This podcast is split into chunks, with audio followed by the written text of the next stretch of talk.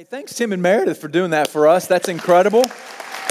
Man, I don't know about you guys, but when he was trying to hang that L on the wall, that's stressing me out just a little bit, right? Because welcome to my world. That's what I do. But man, uh, it's, so, it's so incredible to see some of the stories. One of the things that we're passionate about is people experiencing freedom and kind of living the fullness of the life that God has given them. And what we know is for a lot of people, finances holds them back. And so, man, we just thought this was a great time to kind of lean into that as a church and for you specifically as a family and uh, to be able to just understand more about freedom you can live in, or maybe you can learn some tools that you can pass on on to someone else. So we just want everybody to take advantage of this that we have uh, going on with through Financial Peace University.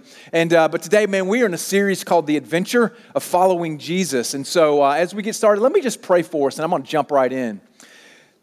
Father, we are just grateful to be here, to have this opportunity just to hear from you, to look at your words, to understand more about what you have for our lives. Um, God, that we can walk away from here changed, transformed, feeling like you are intimately involved in every aspect of our life. So we're just grateful, God, and just teach us during this time today together. Help us to laugh, help us to learn, help us to be challenged in every single way. And God, we are so grateful that college football starts this weekend. In Jesus' name, amen.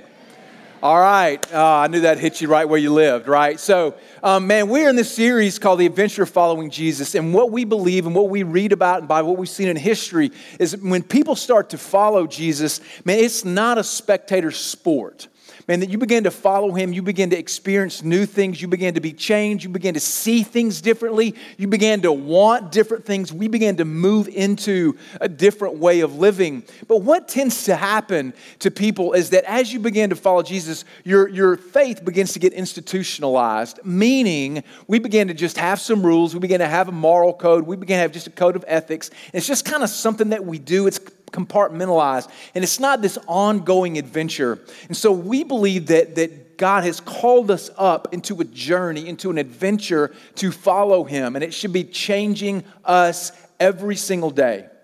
You know, Helen Keller said this. She said, Life is either a daring adventure or nothing. Life is either a daring adventure or it's nothing. Now, you may remember Helen Keller um, from just studying as a kid or maybe some history books that you have uh, read. She was the first blind and deaf person to ever earn a college degree. Can you imagine being blind and deaf? Yet she looked at life as, as being an adventure. And this is what we're on. Now, to have an adventure, you have there's one thing that's critical crucial you can't do without. If you're going to learn something if you're going to experience something that's new if you're going to be able to avoid the pitfalls and avoid the dangers the one thing you have to have is a guide right? You have to have a guide and you have to have a guide that knows what they're doing. Am i right you have to have someone who's experienced to what you want, someone who has some knowledge about the adventure that you're on, someone who knows the pitfalls and can tell you what to avoid, someone who sees the beauty and can kind of remind you to stop and smell the roses. You need a guide. And an exceptional guide helps you to experience an adventure that's exceeding your expectations. Like when you have a, a guide who's exceptional, your experience will exceed your expectations. Now, there's different types of adventures. There's small adventures and there's large adventures. But we're not intended to sit on the sidelines. There is no deep satisfaction from just living vicariously through other people. There's no deep satisfaction of just watching your kids do something, even though that's satisfying. There's no deep satisfaction of just watching reality TV or just watching a sports hero kind of come through, man. Only when we're in the game do we really experience it because we're all created in the image of God. And because we're created in the image of God, man, He's called us and puts in us this desire to be moving and changing. Like, how many of you have experienced the adventure of snow skiing? Raise your hand. Like a lot of people, how about over here? A few people, snow skiing. Now, now I, I didn't snow ski until I was an adult, until I was actually here, because I grew up in Mississippi. Adventure, adventures for us were like catching possums with your bare hands on the weekends, right? That's, have you ever done that, right? Anybody ever caught a possum with your bare hands, right? It's awesome. I'll show you how to do it later.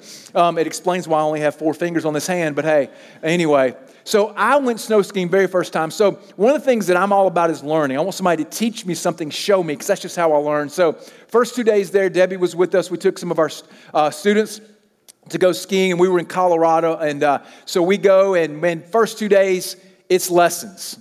It's learning how to do the snow plow. You know what I'm talking about? It's how you stop. It's very important, very important. Know how you stop and a couple of other things. Learn how to fall without hurting yourself. That was another thing. Learn how to put skis on was how I started. And so I went through the first two days, man, learned how to ski, learned how to get on the lift. And then, you know, on the, the, the third day, they kind of let you loose on your own. They kind of unleash you on the general population. So I began to ski down some of the bunny slopes. They were green, and I began to ski down those. And then I got a little adventurous. I thought I'd try a blue, one of the easier blues. And so after that, on the fourth day, it was our last day there, and there was a particular guy that was with us who was an expert skier. And he said, Hey, listen, I got something I think you can do. It'll be a lot more exciting than the blues. I'm like, Really? Like, I'm all for it. Like I'm young and pliable, maybe I won't break. Like, like show me something. And this is where he took me to this sign right here the east wall, and notice the double black diamonds right there on the side. That means you're a fool if you go on them. That's what that means. Notice the word danger everywhere. So this is the east wall at A Basin. Anybody been to A Basin in Colorado? You've been there, east wall, right? So this is me, fourth day of skiing, have never, barely been on an easy blue, right? He takes me to the east wall. I'm oblivious. I trust him, right? He's my guide. So I follow him, and we began to hike uh, over the east wall. And there's this ridge that feels like it's one inch wide that you're moving down, and everybody else is kind of skiing across it. Hey, I take my skis off and hike across it. This is true story. As I'm as I'm moving across it, a line of people is stacking up behind me, and I hear one of them say, "What is that fool doing?" Like literally behind me, only to find out he was in our group and he knew who I was. So I make my way, I get to the place where you launch off, you know, and I, I clip my skis in, and uh, I'm like, what do I do now? He says, point your skis downhill, bend at the knees, and hold on. I'm like, hold on to what? He says, your life. Hold on to your life. I point my skis down, I bend over, and I hold on. And next thing I know, I'm beyond 60 miles an hour, and I go by a speedometer th- uh, uh, measurement. It says I'm going 295 miles an hour down this hill, all by myself. And finally, I kind of flatten out into a space where I can slow down because I, I, all I got is a snowplow, and at 295 miles an hour, snowplow is crucial to losing a leg. So I wasn't about to do that. And so I kind of slowed down. Some of the guys that were on the trip with us were on the gondola going over us on the ski lift, and they saw the clothes I was wearing, and they knew it was me. They were like cheering me on, way to go, whistling all that stuff. I'm scared to death. I'm like, you may be happy, but I need to go to the restroom and change clothes. but it was exciting, it was exhilarating, and it was successful because I listened to my guide. I listened to the expert. I listened to somebody who knew what they were doing. And even though I was uncertain, and even though there, some may have questioned my sanity, man, it was an experience I will never forget. Now, now not all adventures feel like you're hanging on for dear life, but maybe some of you are today. Like maybe this is kind of where you're living right now. You're just, you're just hanging on for dear life, and you just wish there was somebody with you to help you navigate it. You need a guide. Some of you may be at a crossroads. Like, which way do I go? Left, right, straight, stops, yield, slow down? What, what is it that I do? How do I move forward? And what we know is that in life, God has given us a guide. He's given us a guide. Now, we all have a guide that we look to, it's just not always God. Man, some of us, your guide this morning, it's you. Man, you have kind of charted your own course. Man, you've gotten the, you've taken the steps you think you need to be successful. You've marked out in your mind what a win is, and that's the way you're moving and you're just going through the steps that you've created for yourself. For some, for some of you, maybe it's somebody else. Maybe it was a parent, or maybe it's a spouse, or maybe it's a, a coworker. You've kind of marked out and you're following a guide, but they have no capacity to deliver you in the fullness of life you've been created to live. You see, God has given us His presence. God has given us a guide. He hasn't left us alone. We don't just have a moral code that we follow, and when we get to the end, we hope we did good. Man, we have someone to help us day by day, step by step, minute by minute as we go through life. And so we want to unpack what this looks like today and how can we be engaged with God on a daily basis, not weekly, not yearly, not just once in a lifetime, but on a daily basis so that I can live in the journey that He has called me to live in. So let's open our Bibles today. We're going to be in the book of John today. The book of John. John is, uh, he was a obviously a close follower of Jesus. He lived in the same time period as Jesus. He was an eyewitness to Jesus' life. You can find the words that he wrote in John chapter 16. You can go to page 526 in your paperback. Also, grab your app. You grab your phone, look on the app. We'd love for you to read along with us. John chapter 16. And we're going to talk today about how Jesus has not left us alone, right? He has not left us as orphans. We're going to talk about the Holy Spirit, or sometimes he's referred to as the Spirit of Jesus. He has the words of Jesus. He is exactly like Jesus, and he is with us. And so we're going to unpack what that looks like.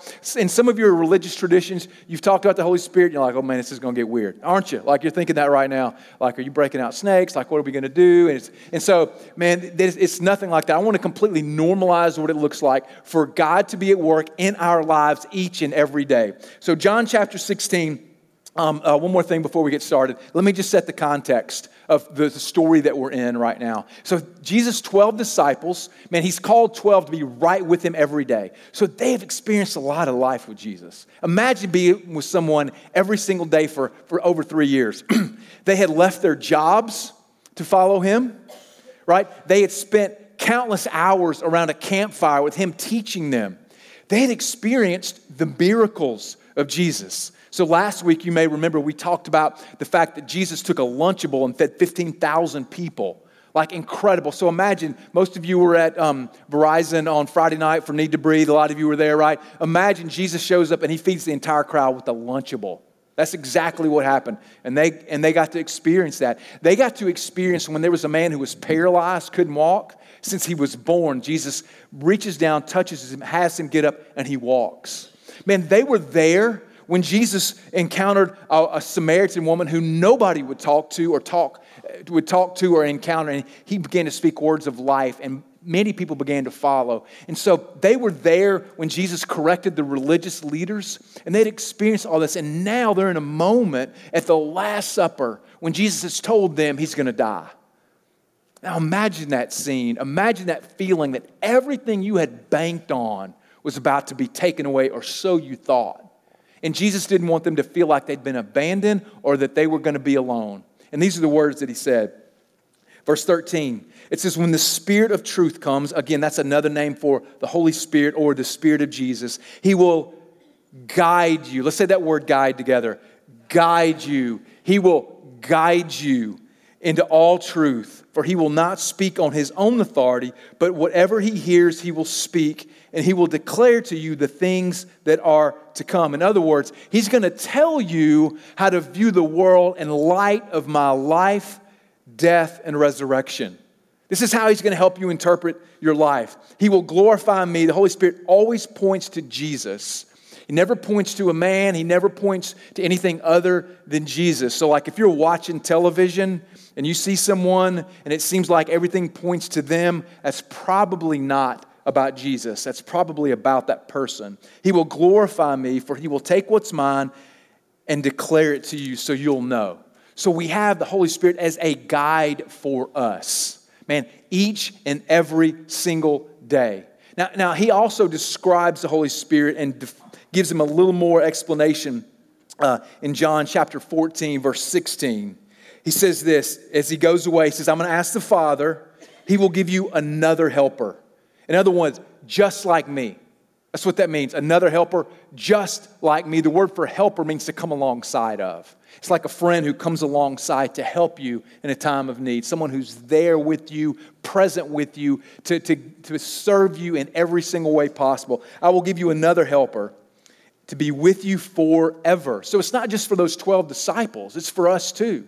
Because we are part of who Jesus is speaking to. He's with us forever, never leave us or forsake us.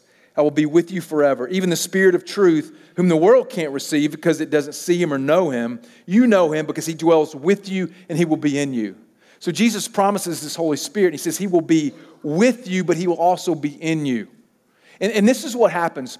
When we begin to follow Jesus, God, His Spirit, the Holy Spirit, comes to live inside of us, takes up residence in our life. We are new creatures, it says. We get a new heart, and that new heart is the fact that the Holy Spirit's in charge of our heart now. He changes how we see the world, it changes how we act, and the things that we go after, and the things that we seek. It says, You get another helper. He comes inside of us. This is why Christianity is referred to as a relationship, not just a religion Because religions are all about the institution telling you what to do. Here's the rules, follow them, and hopefully you'll come out on the other side okay.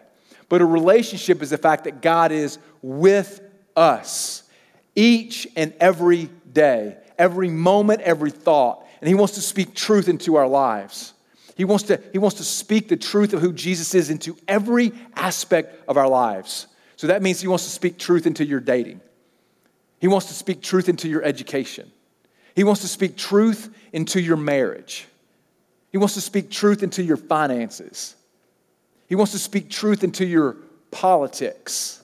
He wants to speak truth into your hobbies, into your leisure time, into your job, into your parenting, into every detail of your life and my life. God wants to speak truth into that. We have helper, we have a friend, we have someone who comes alongside us to speak the truth of Jesus into our lives.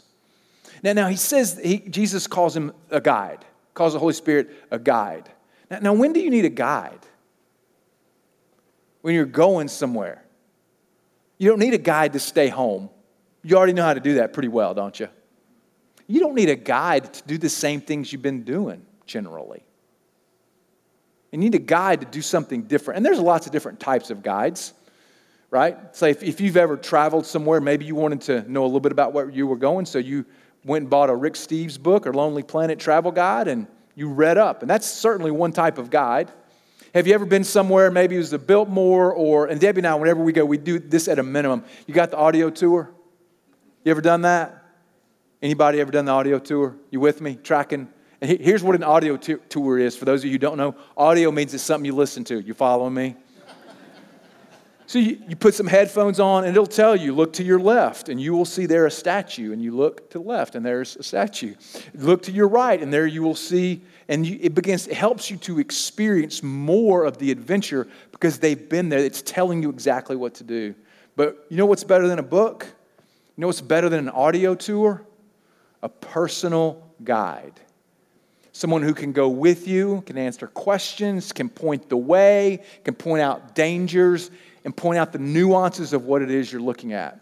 We had the fortune uh, of going, we were able, Debbie and I were able to go to Rome a few years ago, and as we, we toured the Vatican, and we had a tour guide that took us through the Vatican. And as they point out paintings of Michelangelo and different painters, they would point out areas in the painting where there was some hidden message. And usually it was a hidden message for the Pope. And I would be like, don't you get excommunicated for that? Like, is that supposed to be there? And you would never know it was there, but history tells us because we had a guide who was with us, could point out all the nuances of everything that we experienced. And this is what we have in the Holy Spirit. We have a guide who doesn't want us to miss anything, He's everywhere present. Now, now in, in church history, there's, there's a group of people called Celtic Christians. Anybody heard of Celtic Christians? Three of you. Okay, let me explain this because this part of the story is incredible. So the Celts were a nomadic tribal kind of uh, people. They lived in like Scotland, Ireland, Eastern Europe. And, and, the Celts were famous for being one of the first to defeat the Roman army. Now, the Roman army had taken over the entire, the entire known world at the time. And the Celts were able to defeat this well oiled machine. And th- this is how they did it. They would come up to the battle lines and they would see the Roman army. And when the Roman army looked out across and they saw these Celtic warriors, what they saw were warriors who were holding a spear, a sword, face paint, and that was it. Nothing. They were completely naked. Now, I don't know about you, but someone approaching me naked is a lot scarier than someone approaching me with a sword. And these Celtic warriors would then charge the battlefield screaming at the top of their lungs, completely naked. And they were able to defeat the Roman army. And so you had these Celts that began to be evangelized. They began to follow Jesus. They, someone showed up, started with St. Patrick, obviously, and began to tell them what it looked like to follow Jesus. And they did it different than the Romans who had the Roman church and who had the institution, who looked at the church for its authority. They began, the Celts realized this because they were so in tune with what God was doing everywhere, man, that God wanted to direct their steps every day, personally That they didn't have, while church was good and community is amazing, they didn't have to look to get orders from anybody else but God Himself. And they began to follow Him, and God is everywhere. Man, He is everywhere and wants to be involved in everything in your life, each and every day. And so, as we, he, he begins to change us in a couple of ways. And there's two ways that we just want to look at today the way that God steps in to change us and helps us to follow Him. The first thing is, man, the Holy Spirit will help us to see life the way Jesus sees life. He will help us to see life the way that Jesus sees life. He's going to change how we see everything. One of the things that a, good guide does is helps you to see opportunities. And, and we, we miss opportunities if we're not careful. Man, we, we miss them. And one of the reasons we miss them is because we're very, very busy. We're very, very distracted. Have you ever seen someone walking, that, excuse me, down the hall or down the road doing this? Anybody ever see that? Watch what happens when I do this right off the stage, right? I mean, we're distracted, we're focused, we're not paying attention, and we miss out on opportunities. Man, and God wants to just, us to be able to begin to see the opportunities. Jesus had this amazing way of seeing things differently. Man, he would see someone, he would know immediately what was going on in their heart, their experience, he would know their backstory. Man, and that changed how he treated them. When he met the Samaritan woman and found out she, he knew she'd had five husbands and the person she was living with now wasn't her husband, he understood the littered story of brokenness in her life, man, and he spoke compassion and life into her. Man, when he met a man who'd been paralyzed, he understood what it would have been like to never have been able to walk and play with your friends, to never have been able to go outside as a young boy and look up at the blue sky. Man, he, he understood that. And when we begin to see people the way Jesus sees people, this is what we'll see. We'll see people differently, and it will change our perspective. How many times have we seen someone do something that didn't seem intelligent?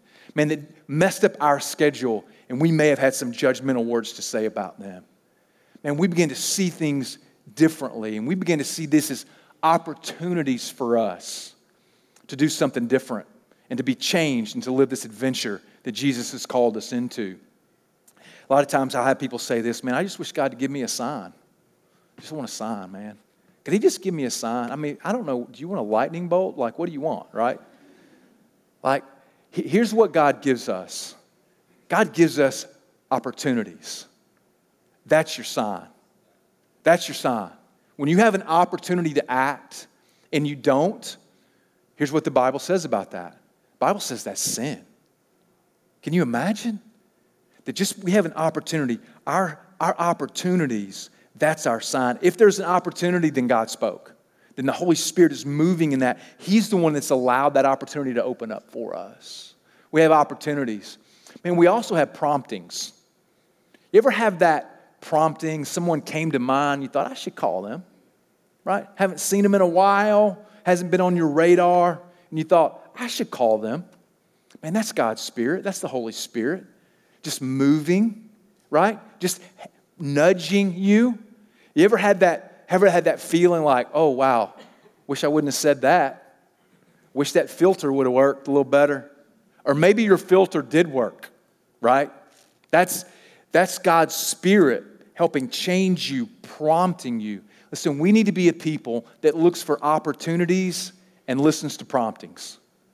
We need to be a people that, in order, in order to see what Jesus has for us, man, we need to look for opportunities to do what He would do, and we need to listen to the promptings that He opens up in our life.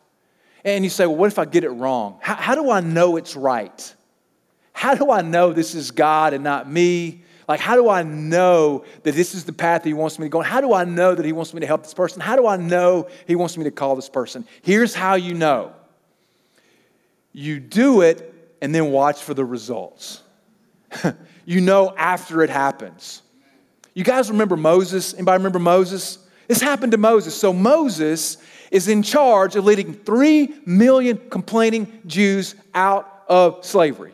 Three million across the desert to get to the promised land. So God comes in a burning bush and says, Hey, Moses, I want you to go to Pharaoh, tell him to let my people go. You guys may remember some of that story, Prince of Egypt and all that. And, and Moses says, Hey, God, let me, well, that's fine. How do I know, how do I know that, that, that this is what you want me to do? Like, how do I know? He says, Well, when you get there, once you do it, you'll worship me. He's like, Yeah, but don't I get it? Can you tell me something before I leave? Guy's like, No, no. Tell you when you get there. And sometimes we just need to step out and we need to quit worrying about failure. We, we, quit, we need to quit living in fear. Man, here's the thing. When you, when you look at the sociological studies about regrets, there are some things you've done in your life you're going to regret. There are some things you're going to do you're going to regret. We all have them. Like, I've got them. I've got many of them, and I'm reminded of them regularly by myself. But studies show that you regret things you didn't do more than things you did. So don't miss an opportunity. If you know it to be good, if you know that Jesus would do it, you need to do it. You need to call that person. You need to serve that person. You need to pay for that person. You need to give money to that person. You need to help that person. We want to be a people, number one, that sees life the way Jesus sees life. Second thing, God's Spirit will do, the Holy Spirit will do. He'll help us to see life differently, but He also will help us to seek to do the things that Jesus would do. To seek to do the things that Jesus would do. Here's the reality Christianity as a spectator is not a spectator sport. We're not created to sit on the sidelines. We're not created to not be in the game. You know, the Holy Spirit is, what's, is what makes Christianity a verb. The Holy Spirit is what makes Christianity active. The Holy Spirit is what makes Christianity move the ball down the field and have impact and influence in our world. The Holy Spirit is what changes us. It's what makes Christianity a verb and not simply a noun. And we need to be sure that we act on the things that we should act on. And here's the truth there are certain things you already know to act on, like you don't really need a lot of help. So, have you ever heard a Christian say this? Let me pray about that. Let me pray about that. What a cop out. Like, seriously. Like, think about it. You probably should have already been praying about it. Like, when we interview someone for a job, and we've gone down a road and we've had multiple interviews and we get to the final, like, hey, we think you're the person. And they say, hey, let me pray about it. It's like, you're out, right? You should have already been praying about this, bro. That's a little harsh. It doesn't really go that way. However, I think you get the point. Like, there's some things that we're already, we don't need to pray about. We already know. You know you should love your neighbor, don't you? Like, don't you know you should love your neighbor, whoever your neighbor is? Don't you know that you should love your enemies? Like, we know that. Don't you know you're supposed to pray for those who persecute you? We know that. Don't you know you're supposed to be generous? Man, I know that. Why, why don't I do that more? Like, there are some things we just need to act on. We already know what to do. And here's the reality the small things in life are what lead you to the bigger things. Man, if you want to hear what, if you want God to give you more promptings and more opportunities, it's in the small things. Man, we just need to take the step to do the things we already know to do. Man, and when you do what you should do, man, God will show you what to do next. Man, when you do the little things that you know you should do, you'll know what to do. Man, it happens one step at a time. And we want to be a people of action. Man, we want to be a people that believes that God's Spirit is alive in us, helping us in this journey, guiding us to take the steps He's called us to take. Man, if you don't follow the Holy Spirit, and you're going to miss out on opportunities. You're going to miss out.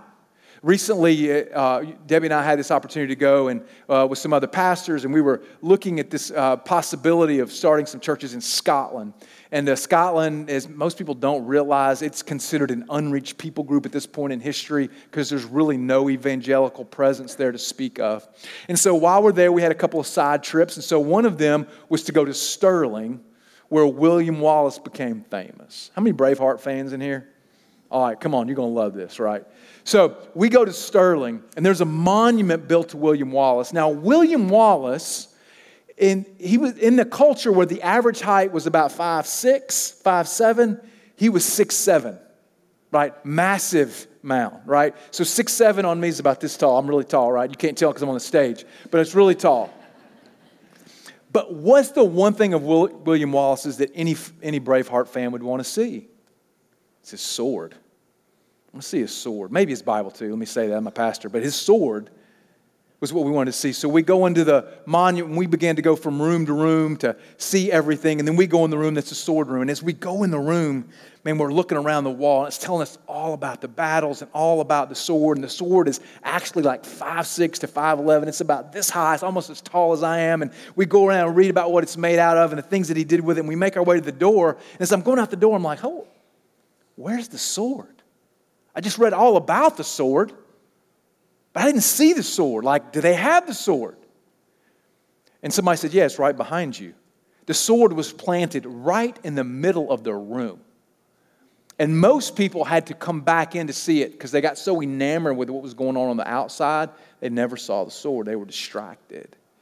Listen, if we're not careful, this is the life that we'll live. Man, we'll keep going day after day, moment after moment, with our heads down, driving, never be transformed, always missing out, never having taken action, always wondering, like, what's next for me? How can I engage that? Why didn't I get that opportunity? We all have it. Man, it's the same for all of us. We all have the same Holy Spirit, the Spirit of Jesus. Man, He wants to guide us. Like, where you been looking? Like, what's been guiding you? And for most people, it starts with your bank account. For most of us, and we're checking that thing daily. You got this morning, you checked your bank balance or your investment, even though it was the same as yesterday, because the market's not even open on Saturday. I mean, we're driven by that. It's guiding us, and not that we shouldn't pay attention to us, but it's not, it is holding us hostage, not setting us free.